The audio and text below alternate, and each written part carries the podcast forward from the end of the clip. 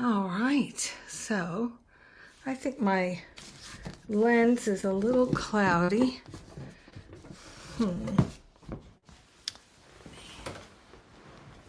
Wipe it off. There we go. Better. All right. Very grateful, very thankful for the power and the presence of love that shines in our awareness.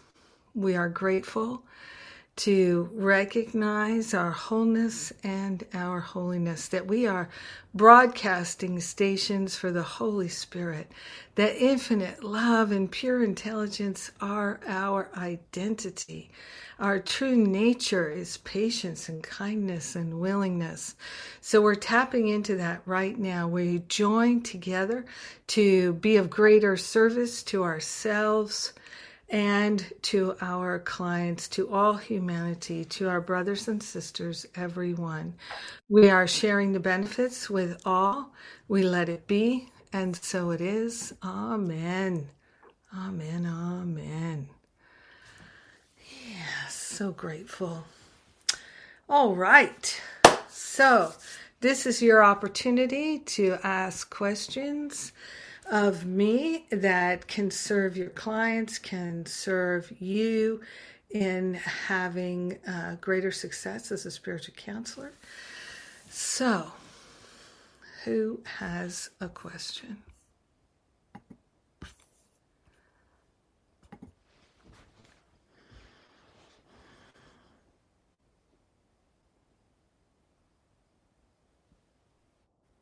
Hi, dear Jennifer. Just give me a minute to turn up my volume so that I can hear what your response is. All right. There we go.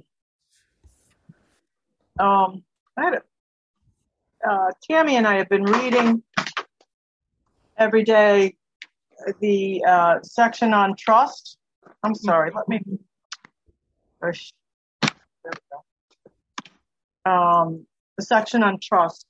And a couple things are coming up. So I didn't know if we could take time to look at that. Sure. Are you teaching about this in your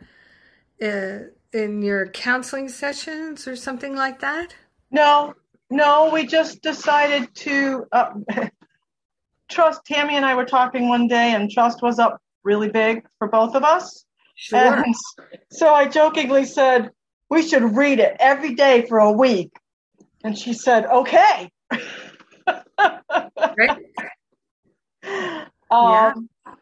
Yeah. So now let's see. Or even what I would recommend to you both is just to take a paragraph at a time and look at it deeply each day and see and discuss it and see what it brings for you.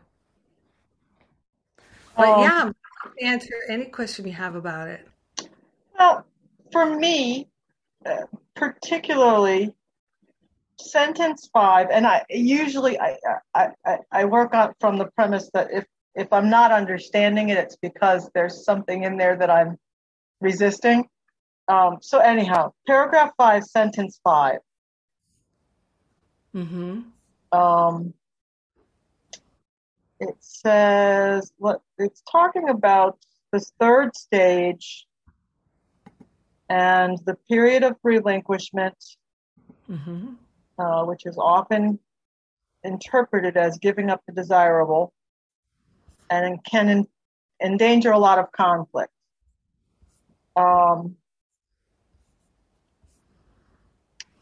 There is, however, no point in sorting out the valuable from the valueless unless the next obvious step is taken. And this is the sentence that I'm having problems with. Therefore, the period of overlap is apt to be one in which the teacher of God feels called upon to sacrifice his own best interest on behalf of truth.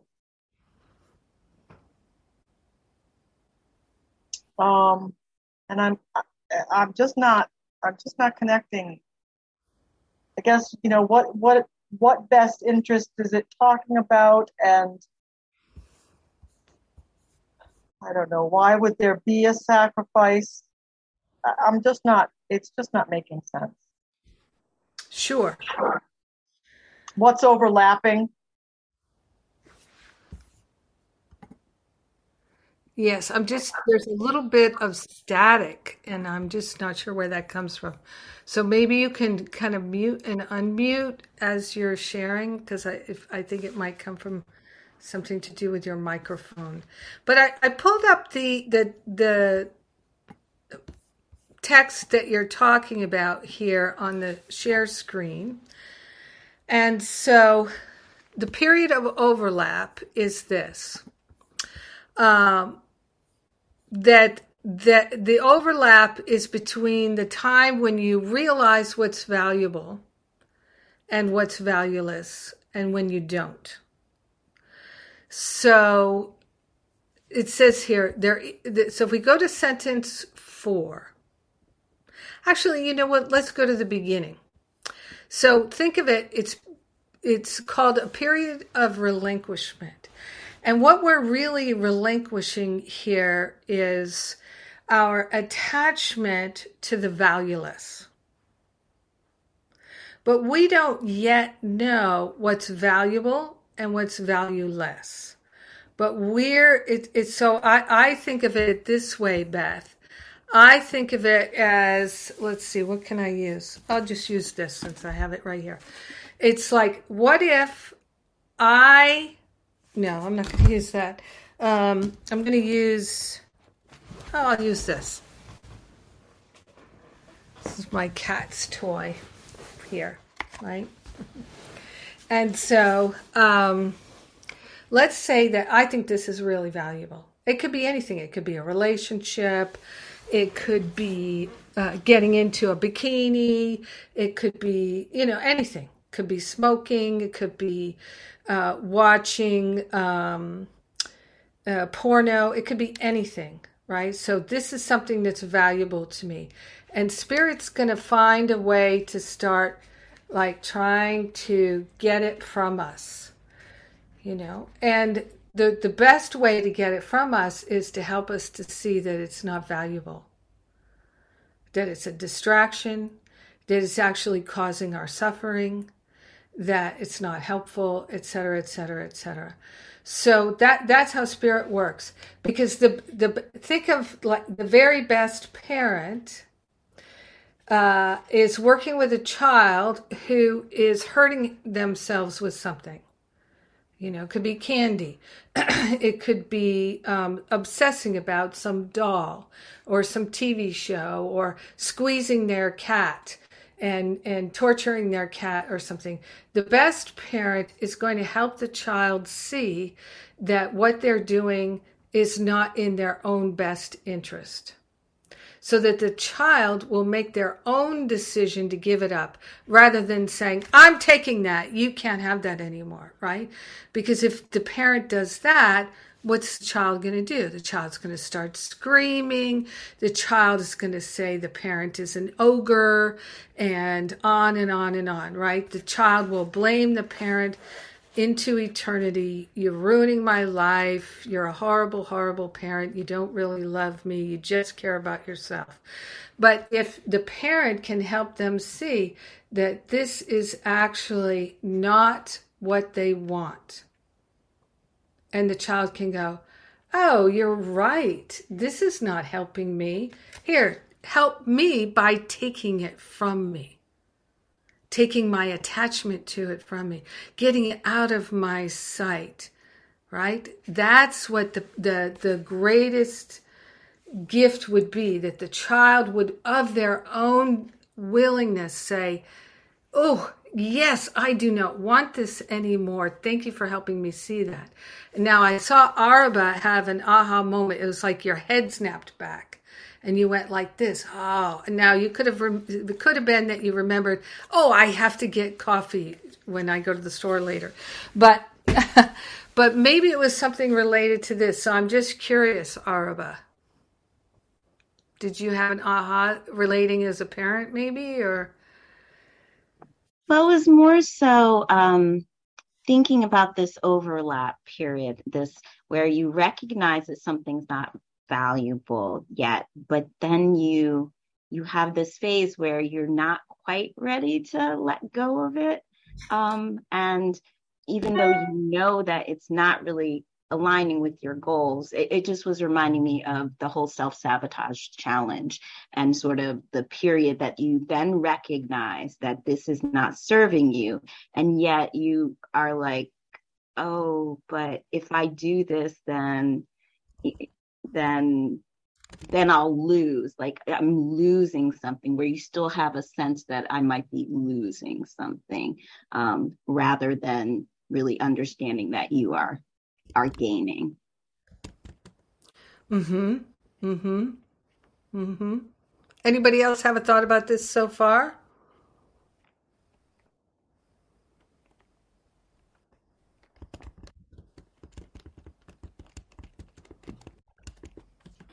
Does it make sense what I'm saying, Beth? Yeah, the child analogy was good, especially since I'm spending so much time with my grandson lately. Yes. Tina, I see your hand up.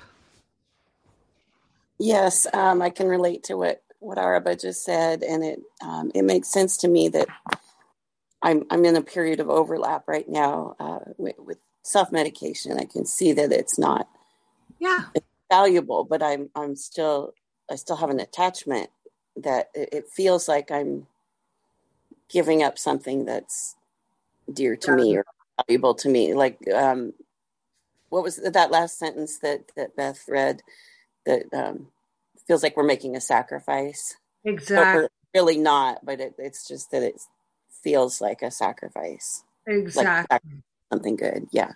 Yes. And that's why the only thoughts I've shared with you, Tina, are let it be neutral, don't make it bad and wrong. You know, because I 100% relate to your experience. Been there, done that in my own ways, thousands of times. So just my learning has been don't make it wrong or bad. Just drink a big glass of water beforehand, say a prayer before, do the things in the what to do in case of meltdown. But tell yourself, you know, I'm going to do what I feel like doing. I'm a grown up. I get to choose. You know, don't fight the ego when the attachment is super strong, because it only makes us act out worse. Think of the child. If you say to the child, you've had enough candy, and you grab the candy from them, they are going to have a temper tantrum, an absolute temper tantrum. We don't want that in ourselves, because then, you know, we're going to drink even more. We're going to do even more. So, letting it be neutral and just be the gentle observer, because it is, here's why it's about trust and faith. It's about having trust in your willingness to align with the holy self. I trust in your willingness to align with the holy self, Tina. It's very, very, very strong in you. I have no doubt that you are going to succeed and be a superstar. There's no hurry. There's no hurry. And hurrying doesn't help. There's no race. Time is meaningless. And just right now, the thing is to love ourselves free of all limiting beliefs. Sorry. Maybe just Beth. And so, the teacher of God, we feel as though we're being asked to give up that thing, whatever it is. And we think that that thing is what we really need. We think that that thing is our best interest. But we're being asked to give it up. Well, for truth. Not exactly. Not close, but no, not exactly. So, Let's go to sentence 4. There is, however, so the period of relinquishment we're talking about. And if this is interpreted as giving up the desirable, it will engender enormous conflict. So just think about ripping the candy bar out of the child's hands. Right? That would engender enormous conflict.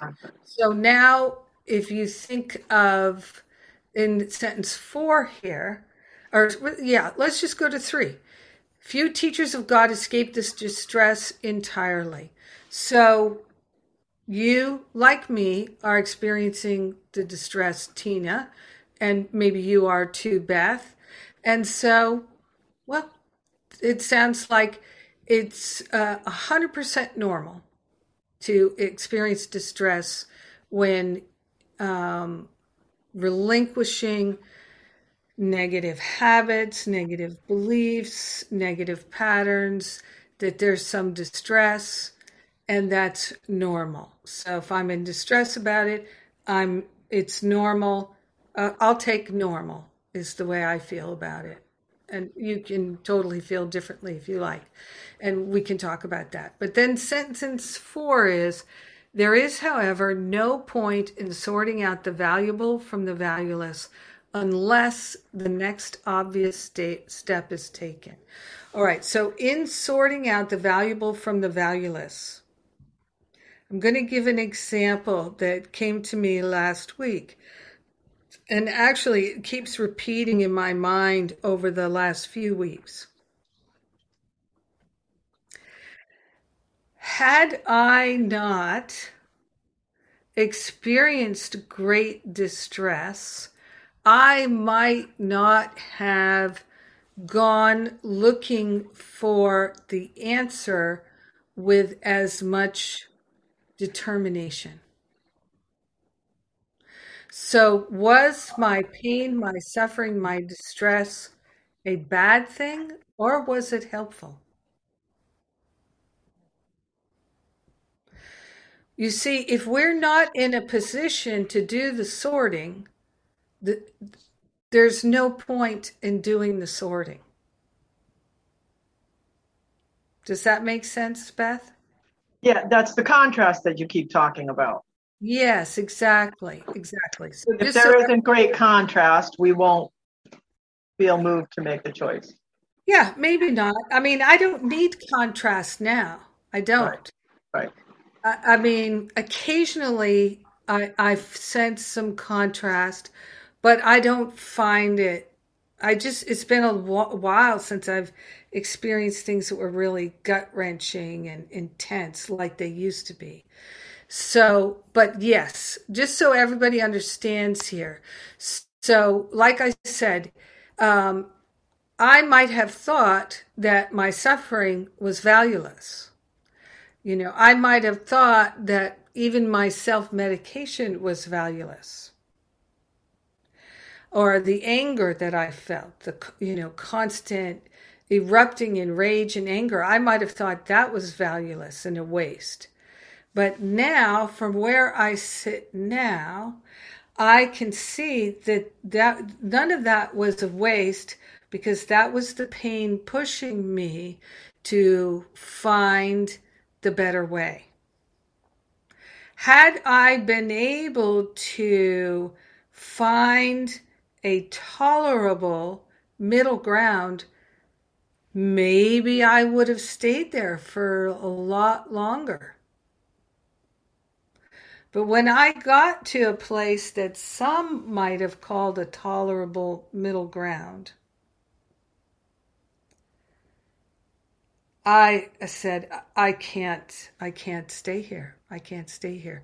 But I do know A Course in Miracles teachers who have tremendous clarity and insight and whatnot, and who are doing just that. They're in that, they appear, based on my conversations with them, to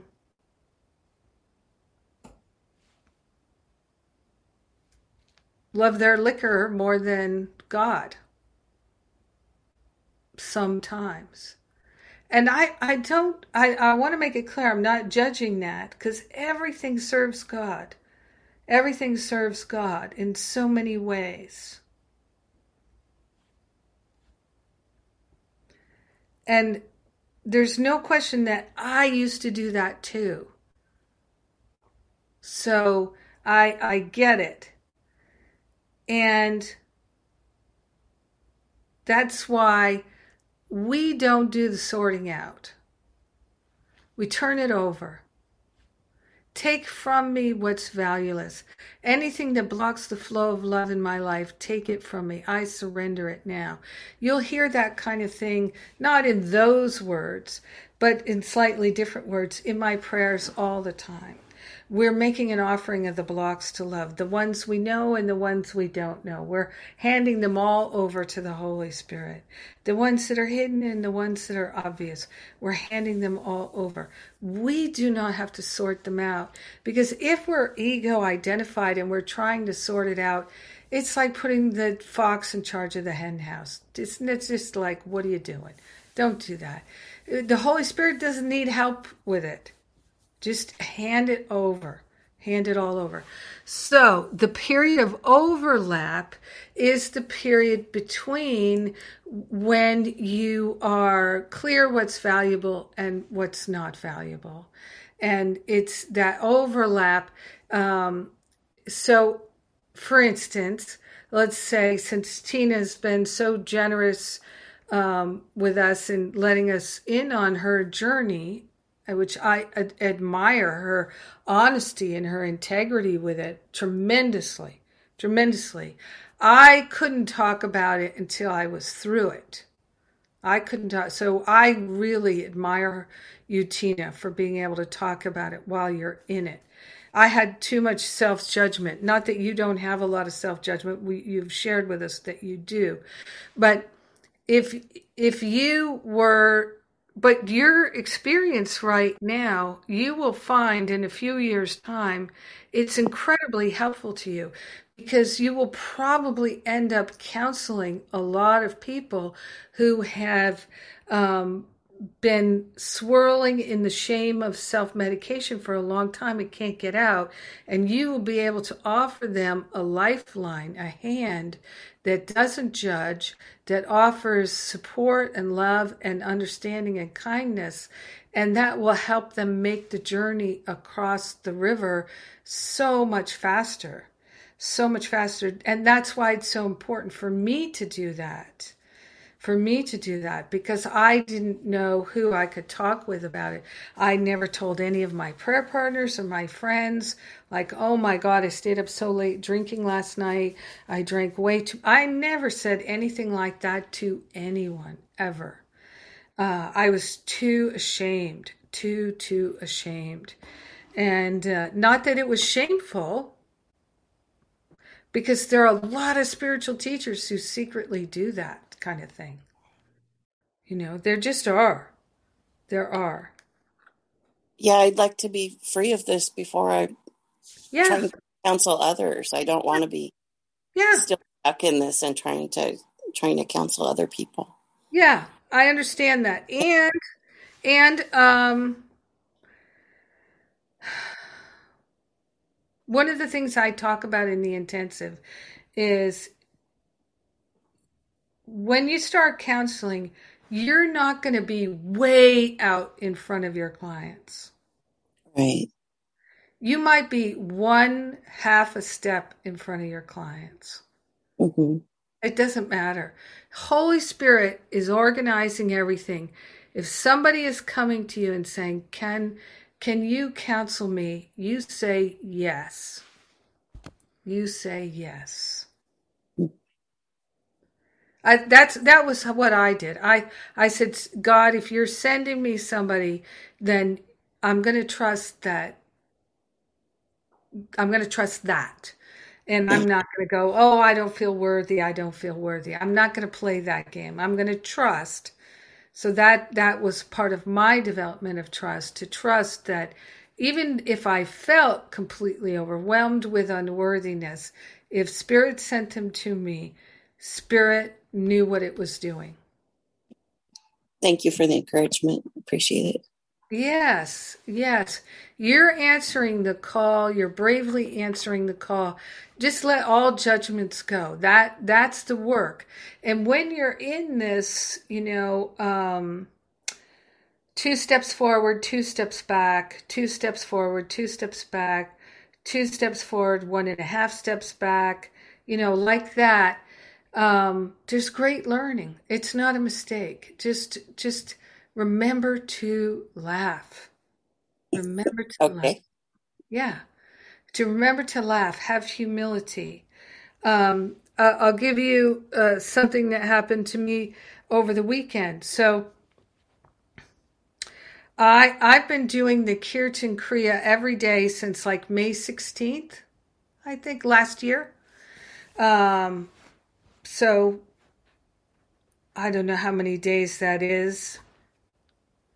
400 some days, right? 450 days or something like that. And I've been doing my yoga class on the elevation Kriya for a year and a month. Every day, not missed a day. So I had a whole bunch of company this weekend, 5 people. And Venerable came over for dinner, and we did all kinds of things and blah, blah. So Saturday morning, I got up super early. I did my yoga and a million other things. And I said, I'm going to do the Kirtan Kriya later so that I could be at something else and then come back and do the Kirtan Kriya. And I thought, it's 11 minutes. It's no big deal. I'll do it later. And throughout the day, I said, I've got to remember to do it before I go to bed. I've got to remember to do it before I go to bed. And by the time I got into bed, like I got everybody in the house, everybody was in bed. And I do meditation and prayers, a whole thing that I do every night before bed anyway. So I did all of that. And I always take a shower. I did all those different things. And, But we went to a fair. We were walking around for like 3 hours, 4 hours at the fair. And when I got everything done, I just went to bed. It was like 12, 12:30 or whatever when I went to bed. Totally forgot the Kirtan Kriya. So like 450 days, perfect. I did it. Every day without fail, no big deal. And sometimes I did do it at midnight, the whole yoga and the Kirtan Kriya right before I went to bed, because I just didn't have time the rest of the day. But I forgot. And I didn't realize, and then I was like halfway through my day yesterday, and I went, oh, I didn't do the Kirtan Kriya yesterday. And I smiled. And I did not have one of those Homer Simpson moments. I did not have that moment. I smiled. I went, oh, I missed the day. And I felt like, oh, this is good. I don't feel upset. I don't feel bothered. I'm just making a note, and I'm making it with a smile. To me, that felt like a victory. It didn't feel like a failure that I missed the Kirtan Kriya. It felt like a victory that I wasn't attached to it, even though I was committed to it, and I'm doing this every day. So, of course, I did it today, and I'll do it tomorrow, and I'll keep doing it until I don't want to do it anymore, or I'm guided not to do it anymore, even if I would like to do it. So, life can become like that, and I'm really glad to have that example about the Kirtan Kriya, to just to be able to have the humility even to say, it's okay. It's like There's nothing is lost. Nothing is lost. Something actually has been gained because I remember to smile. And I can talk about it. I don't feel ashamed or nothing is wrong. Nothing bad happened. And so that's what I'm interested in, is just being present in the moment. Does it matter that after 450 perfect days, I forgot? No, it doesn't matter. It doesn't matter. And it doesn't mean, oh, I don't have to do it all the time now. I still feel committed to doing it because I enjoy doing it and I enjoy its effects, you know. So there's a lot of benefit from doing these kinds of finger things on the nervous system, on the mind, and training the mind and things like that. So I'm committed to doing it, like I said. So, yeah.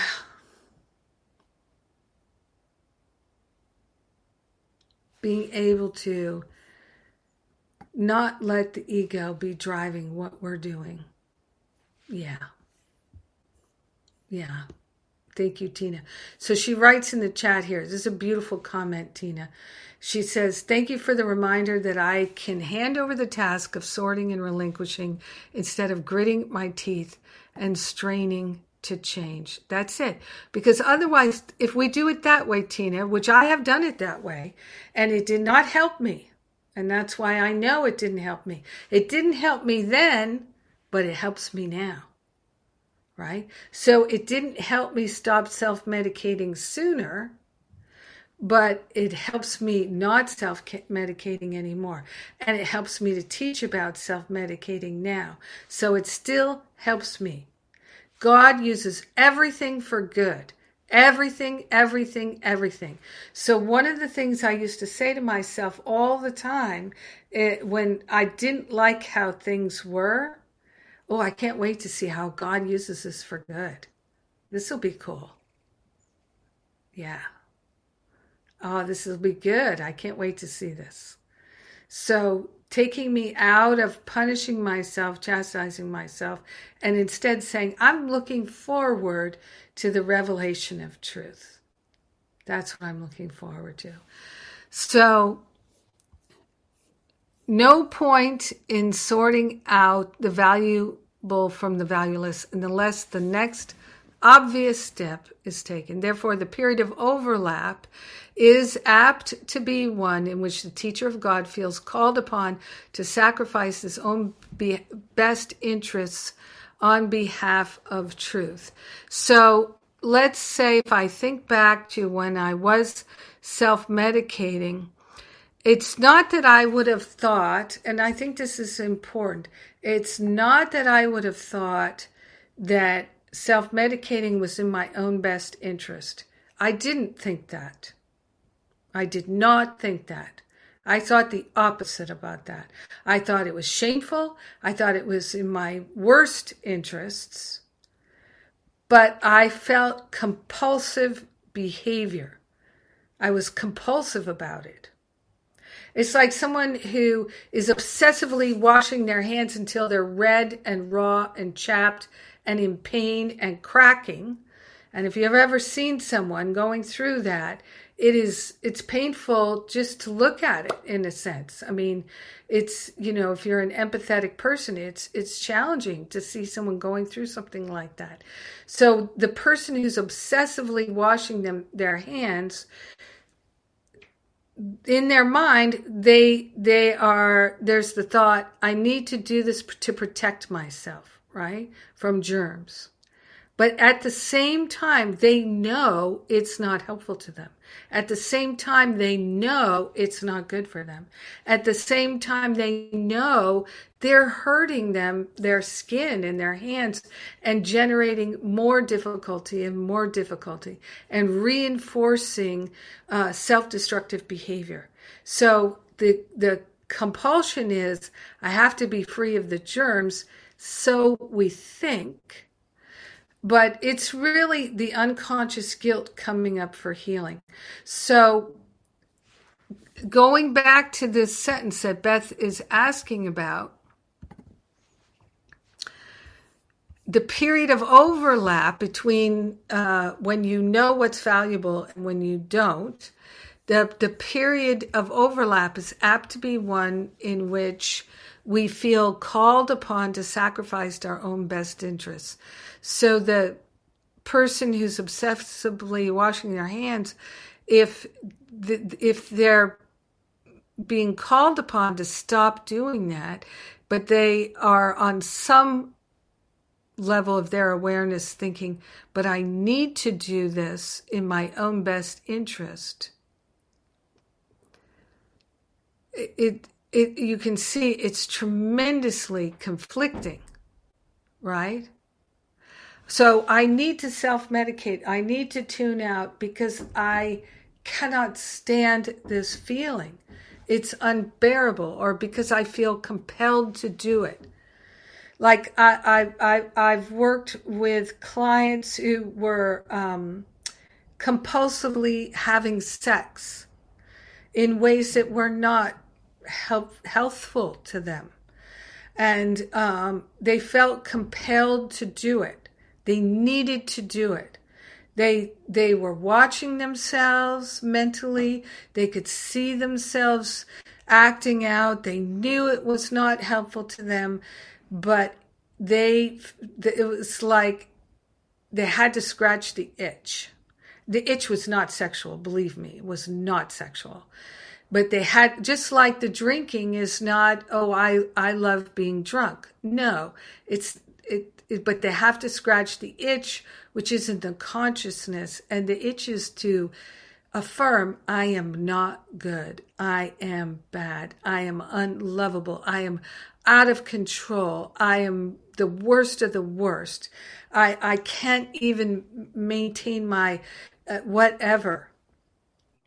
That's the itch to scratch. Just like if someone has a really gnarly scab and they can't stop picking at it until it gets infected.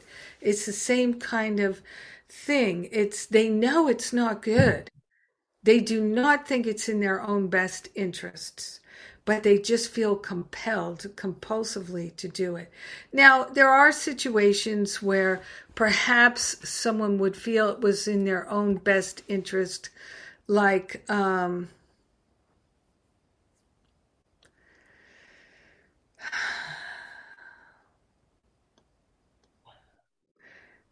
what comes to mind is some kind of financial investment that they think it's their own best interest, or maybe to get a second degree, right? That it's in their own best interest in terms of they'll get more money in their career and their parents will approve of them if they get a second PhD or something like that. Their old boyfriend will finally think they're smart or worthwhile or admire them, and there might be something like that. Whereas if they actually go through that plan, they know that they will be investing years of their life not growing their consciousness and not enjoying their life. So the truth is that it's not the highest and best for them on a spiritual level, but they think it is on a personality level, and there's a conflict there. And again, remember, all conflict comes from thinking you want the peace of God, but you're not willing to take the steps necessary to experience it. Feel free to ask any follow-up questions, because this is what clients are going to bring to you all the time, all the time. Thank you for what you said about scratching that itch. Like that feels really true to me. That I'm trying to, and I don't know why, but I feel like I'm trying to reinforce my badness, my separation, that kind of thing. And I don't understand it, but that seems true. Well, here's the thing. How long do you think you've had this idea about yourself? That you're bad? I think probably about the last 12 years.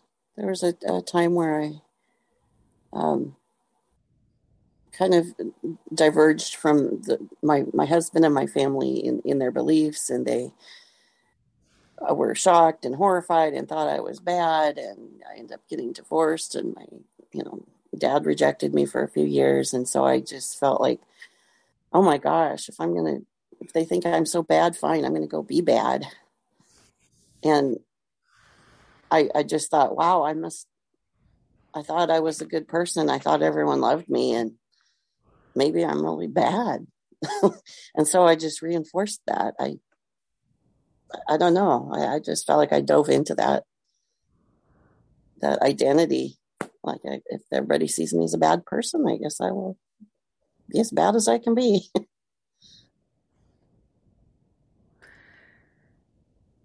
Yeah. So what I hear is it sounds like you're either trying to punish them. I was at one point. Yeah. Uh-huh. And you've invested heavily in this thought about yourself. And if you just walk away from it, then what does it say about what you've done in the past? Like, it's like if somebody builds, like if you spent 12 years building a she shed and decorating it and making it fabulous, and then you realized that's toxic for me. I can't have that and be happy. And you're just going to walk away. It would be hard to walk away because, like, you picked out all these things, you invested all this. Think of how much money, time, and energy you've invested in this behavior and the thoughts around it, right? Time, energy, money. Yeah, again. Yeah. Yeah. It's a big investment. It's part of our identity. When you talk about like weaving a tapestry, little stitch by stitch by stitch, that is how it felt when I had first started to try to break free from my drinking. I feel like it's been harder than I thought because of letting go of that identity and trying to see myself differently. I'm starting to, but it's a process. Yeah. Think about this. Instead of trying to do it in a hurry, just keep saying, there's no hurry. What I'm interested in is thoroughly eliminating any idea that I am less than perfect. There's no hurry. I'd rather be thorough than quick. Thank you. Yeah. That's good for me to think about, because I do feel like I'm in some kind of hurry, because I think, well, I don't want to still be struggling with this when I'm counseling other people. But even then, there's no hurry to dive into that either. Or I will when I'm ready. Yeah. And when we're trying to be in a hurry, what we're doing is we're really making it last longer. We are, because we keep looking at it and going, it's not happening. It's not happening. It's like if I have an electric kettle because there is no other effective way to make water boil for tea except an electric kettle. And I mean, you put a kettle on the stove. God bless you if you're still doing that. You can tell I'm just being silly about it, but truly, the Brits, they figured it out. They're the tea makers and the tea drinkers, and they know their business. They're in a hurry for that cuppa. So, yeah, even though they often put way more water in the kettle than you need. I don't understand that. I do that too. A lot of people do. I put just enough because I'm in a hurry. So, no, it's about also energy efficiency. Anyway, if you're standing there, I have a glass kettle. I like a glass kettle because when I lived in New York, I did my kettle on the stove. And one time I poured the water into my cup and there were baby roaches in it. So ever since then, I've wanted a glass kettle. So anyway, so I could see if anything crawled in there overnight. You know, New York City has roaches. So anyway, even in the nicest buildings. And so just imagine standing there and watching the water come to a boil. It's not helpful. It's not a good way to use your time. You can go do something else and come back. That's the other beauty of the electric kettle. There's no whistle. It just shuts off when it's done, and you come back when you're ready. And you can hear it shut off from most places in the house, and you can just go, and it's a magical, magical device. So, but I don't ever stand there and watch it boil. So, but that's what we do when we're trying to give up negative behavior. We're like standing there watching it boil, come to a boil. Like, am I going to self-medicate? Am I going to trash myself today? I'm going to, oh, I feel it boiling. Oh, wait, no, I'm feeling some healing. It's just, I mean. Good enough. Thank you. Yeah. So instead of just release your attachment to it's good or bad, just know that every morsel of your experience, God will use it for good. And you're excited about that. Yes. And I do see a lot of healing. There's a lot of times I can see my magnificence and my oneness and my perfection and increasing love.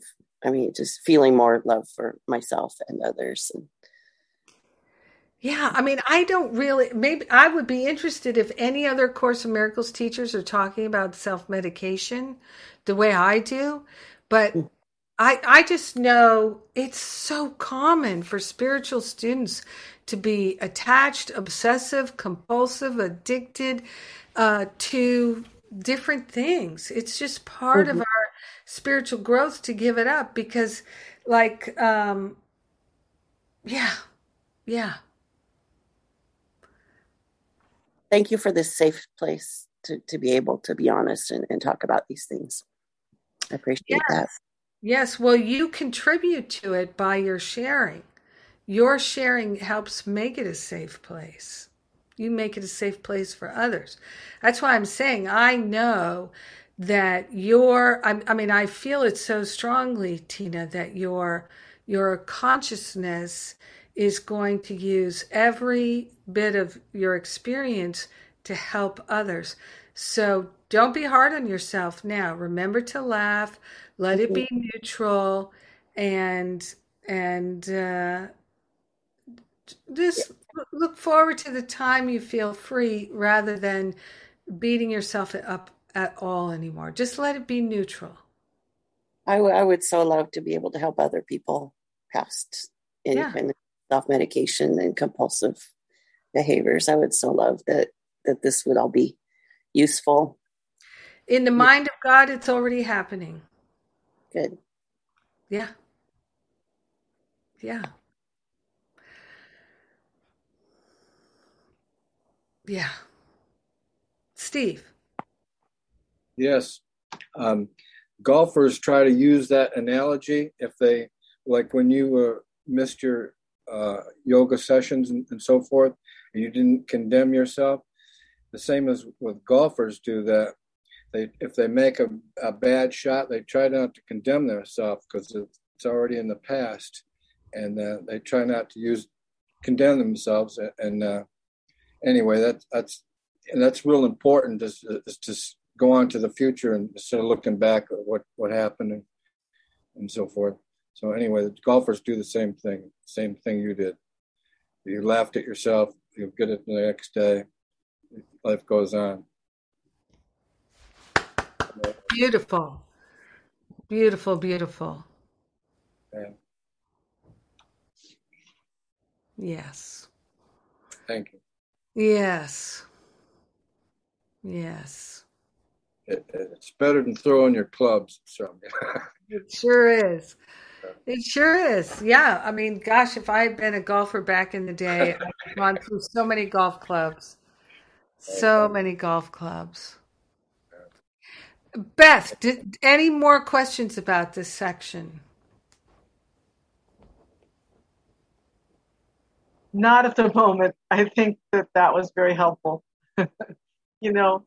On any given day when something comes up, it's a different section that's got you buzzing, but it's all good. I appreciate you spending so much time on that. I realize it's not a course study time, but I appreciate it. Yes.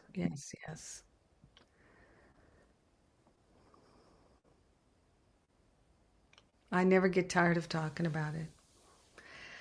Anybody else have any questions about anything?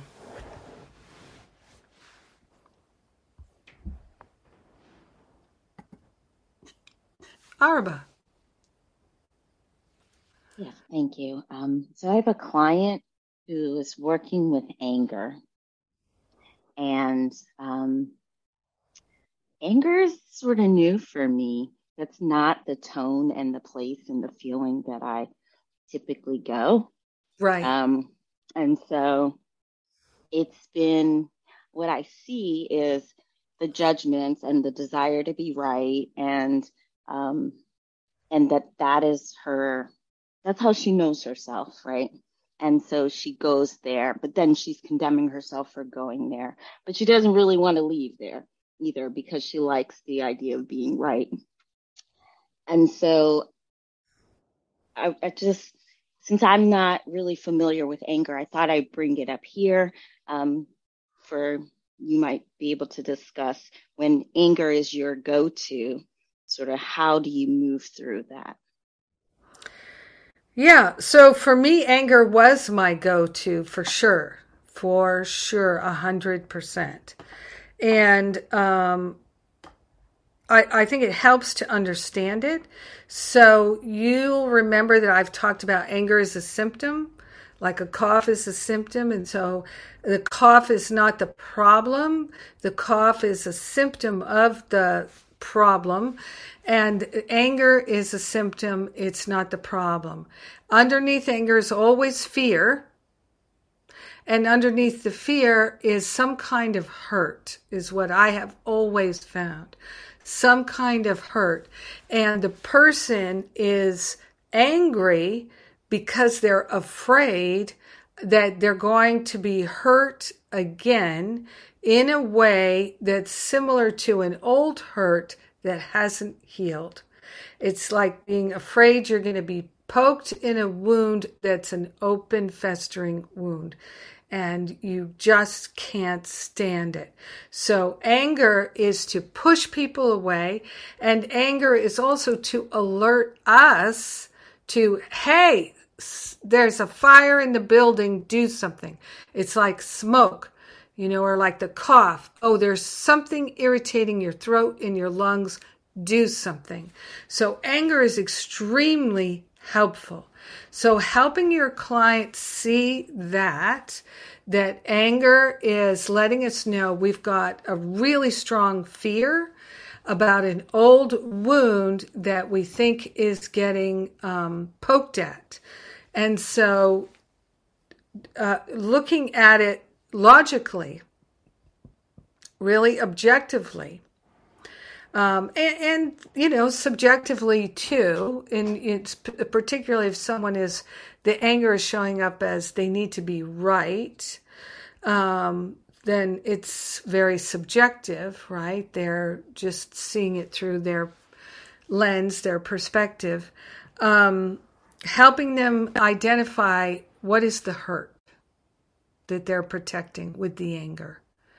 And helping them to see the anger is not bad, it's helpful. What's not helpful is the need to be right. Because the need to be right will oftentimes cause us to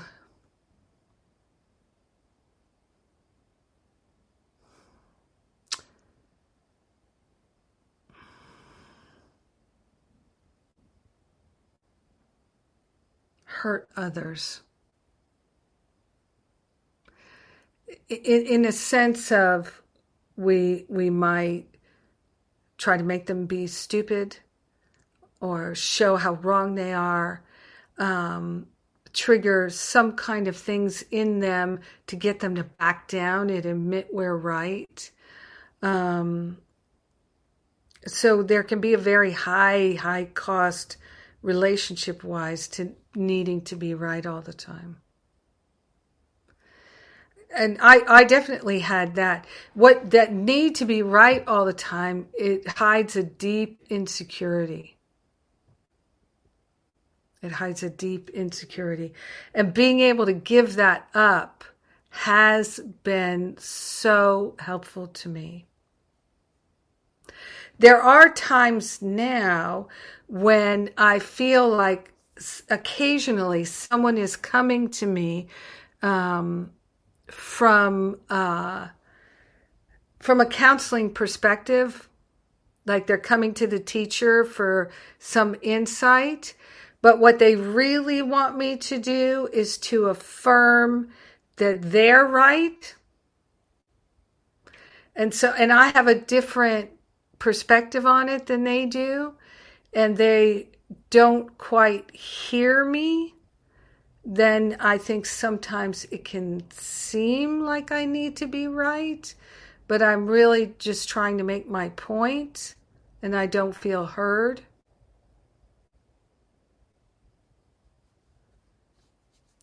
But that can also be what people who do feel a need to be right a lot, because they feel so deeply vulnerable, that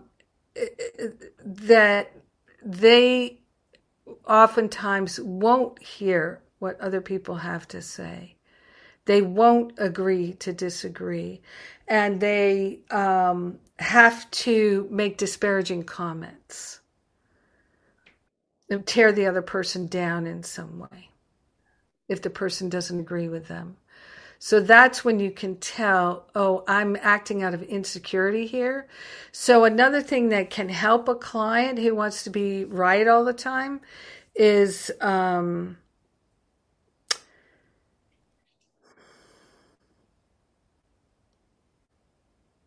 to gently ask them, do you think you are right all the time? Like, what percentage of the time that you feel you're right, are you actually right? Or is it just you're fighting for your opinion to be heard? But you might actually not be right. You know, see if you can find out if there's anything like that happening in there. And then see about, do you think other people can tell that you're fighting to be right when you're not actually listening to what other people are saying, and people are thinking you're intolerant or you're disrespectful? What do you think other people think about this?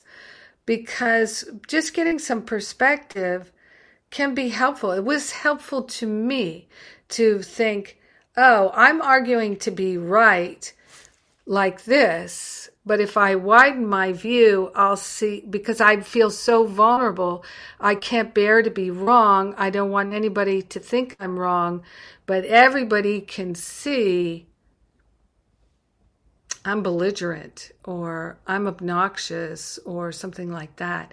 And so I'd rather zip it and say, let's just agree to disagree, rather than appear belligerent, obnoxious, unkind, things like that. So just asking, well, you know, what do you think other people feel and think when that's going on, when you're fighting like that and when you're angry like that? What do you think, and a good way to do it is to ask them to put their hands on their heart, you know, like I do all the time, and say, let's just tune in and think of a time when you are arguing to be right. What do you think was going on in the minds of the other people you were talking with? What was going on in their heart? How do you think they were feeling? Why do you think they were saying what they were saying? To help them have more compassion and just a bigger picture. And because then they might rethink it and go, yeah, okay, I was right, but maybe it's not worth dying on that battlefield. Maybe I'd rather live to be right another day in this relationship.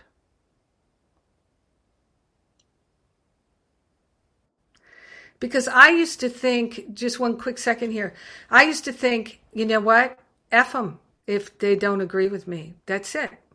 You know, if they don't want to be my friend because I'm right and they're obnoxiously fighting for their rightness when they're so wrong, who needs a friend like that?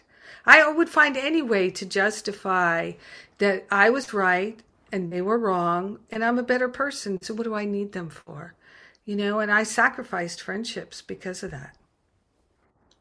Yeah. Amanda. So in a counseling situation, if you're asking those questions and there's that wall is still there, like, are pushing through that wall? Are you just posing a question? And if they still say, well, I'm right, you know, most of the time, or I don't know what they were, you know, like, so if you get pushback, like if they're not exploring what is actually happening, do you drive forward or do you just leave it? Yeah, I just leave it, especially with somebody who wants to be right all the time. You pushing against them isn't, but if you can get them to put their hands on their heart and close their eyes and tune in, trust the Holy Spirit to guide them, even if it's just a flash that they'll look at later. You know, maybe it's just planting that little mustard seed that's going to grow between this session and the next session. They'll have a little more humility, a little more willingness, a little more self-compassion. Because remember, somebody who's in that kind of belligerent, arguing, needing to be right all the time, they feel deeply insecure. So you making them wrong, they will no longer trust you. They won't feel safe with you. But if they can feel that you're on their side, which of course you are, but if you need to be right, pray for yourself. Seriously. But it's also important, it's like, I don't need to be right here, but I just want to make sure, are you actually hearing me? And sometimes people won't hear you. They won't hear you. They'll say they're hearing you, but you can tell the thoughts are not cohesive and coherent in their mind. They're hearing the words, they can repeat them back. You know, it's just like you can read a sentence, all thought produces form at some level. I know that, I understand that. But you just said so-and-so's a jerk who's never going to ever listen to you. So if all thought produces form at some level, why would you say that out loud? Do you see? And then they're like, oh, I didn't know there was going to be a quiz, you know? But we're all like that, right? We're all like that until we're not. So it's... The main thing is for them to trust you, to feel safe with you, because they feel so vulnerable.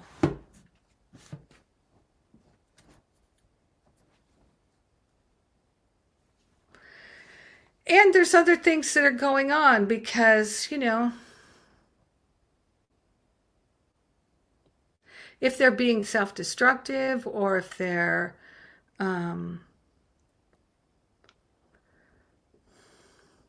doing things that are destructive to others. We can't know that. Yeah. Yeah, we can't know that. I don't have that sense of it. It's just how I might help them work with their anger. Because that is what they keep going back around and around, you know, then having anger and then being upset that they have the anger and they've, you know, acted on the anger. And that seems to be a little bit of a loop. So I think widening the perspective and asking those sort of questions about their perception might help get to that hurt, whatever that hurt is underneath. And then we could look at that hurt and begin to see what more from there. But I appreciate hearing about the trust aspect of it, especially being a sensitive area. Unfortunately, I don't need to be right, so that's okay.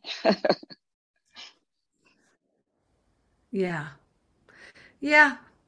Helping them to find the hurt and to work with the hurt directly. That's the thing that I find is most helpful.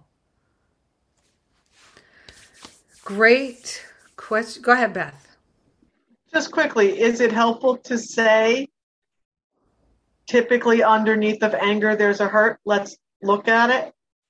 But do it the way that, yes, but I always do it the way I explained it. Right. That anger is really helpful. It's not a bad thing. Right. When we direct it at people and we become hurtful, that's a bummer, but it's still alerting us to the fire down below. Right. Yeah, I got that. Thank you. Yeah. So helping them see the logic of it, because then you're not making them, you're telling them, hey, something good is actually happening here. We just need to shift our view of it. And then they can, if they're interested, they can, when they feel anger rising, they can actually train themselves, as I did, to go, there's a hurt coming up for healing. I don't have to get angry. I can address the hurt.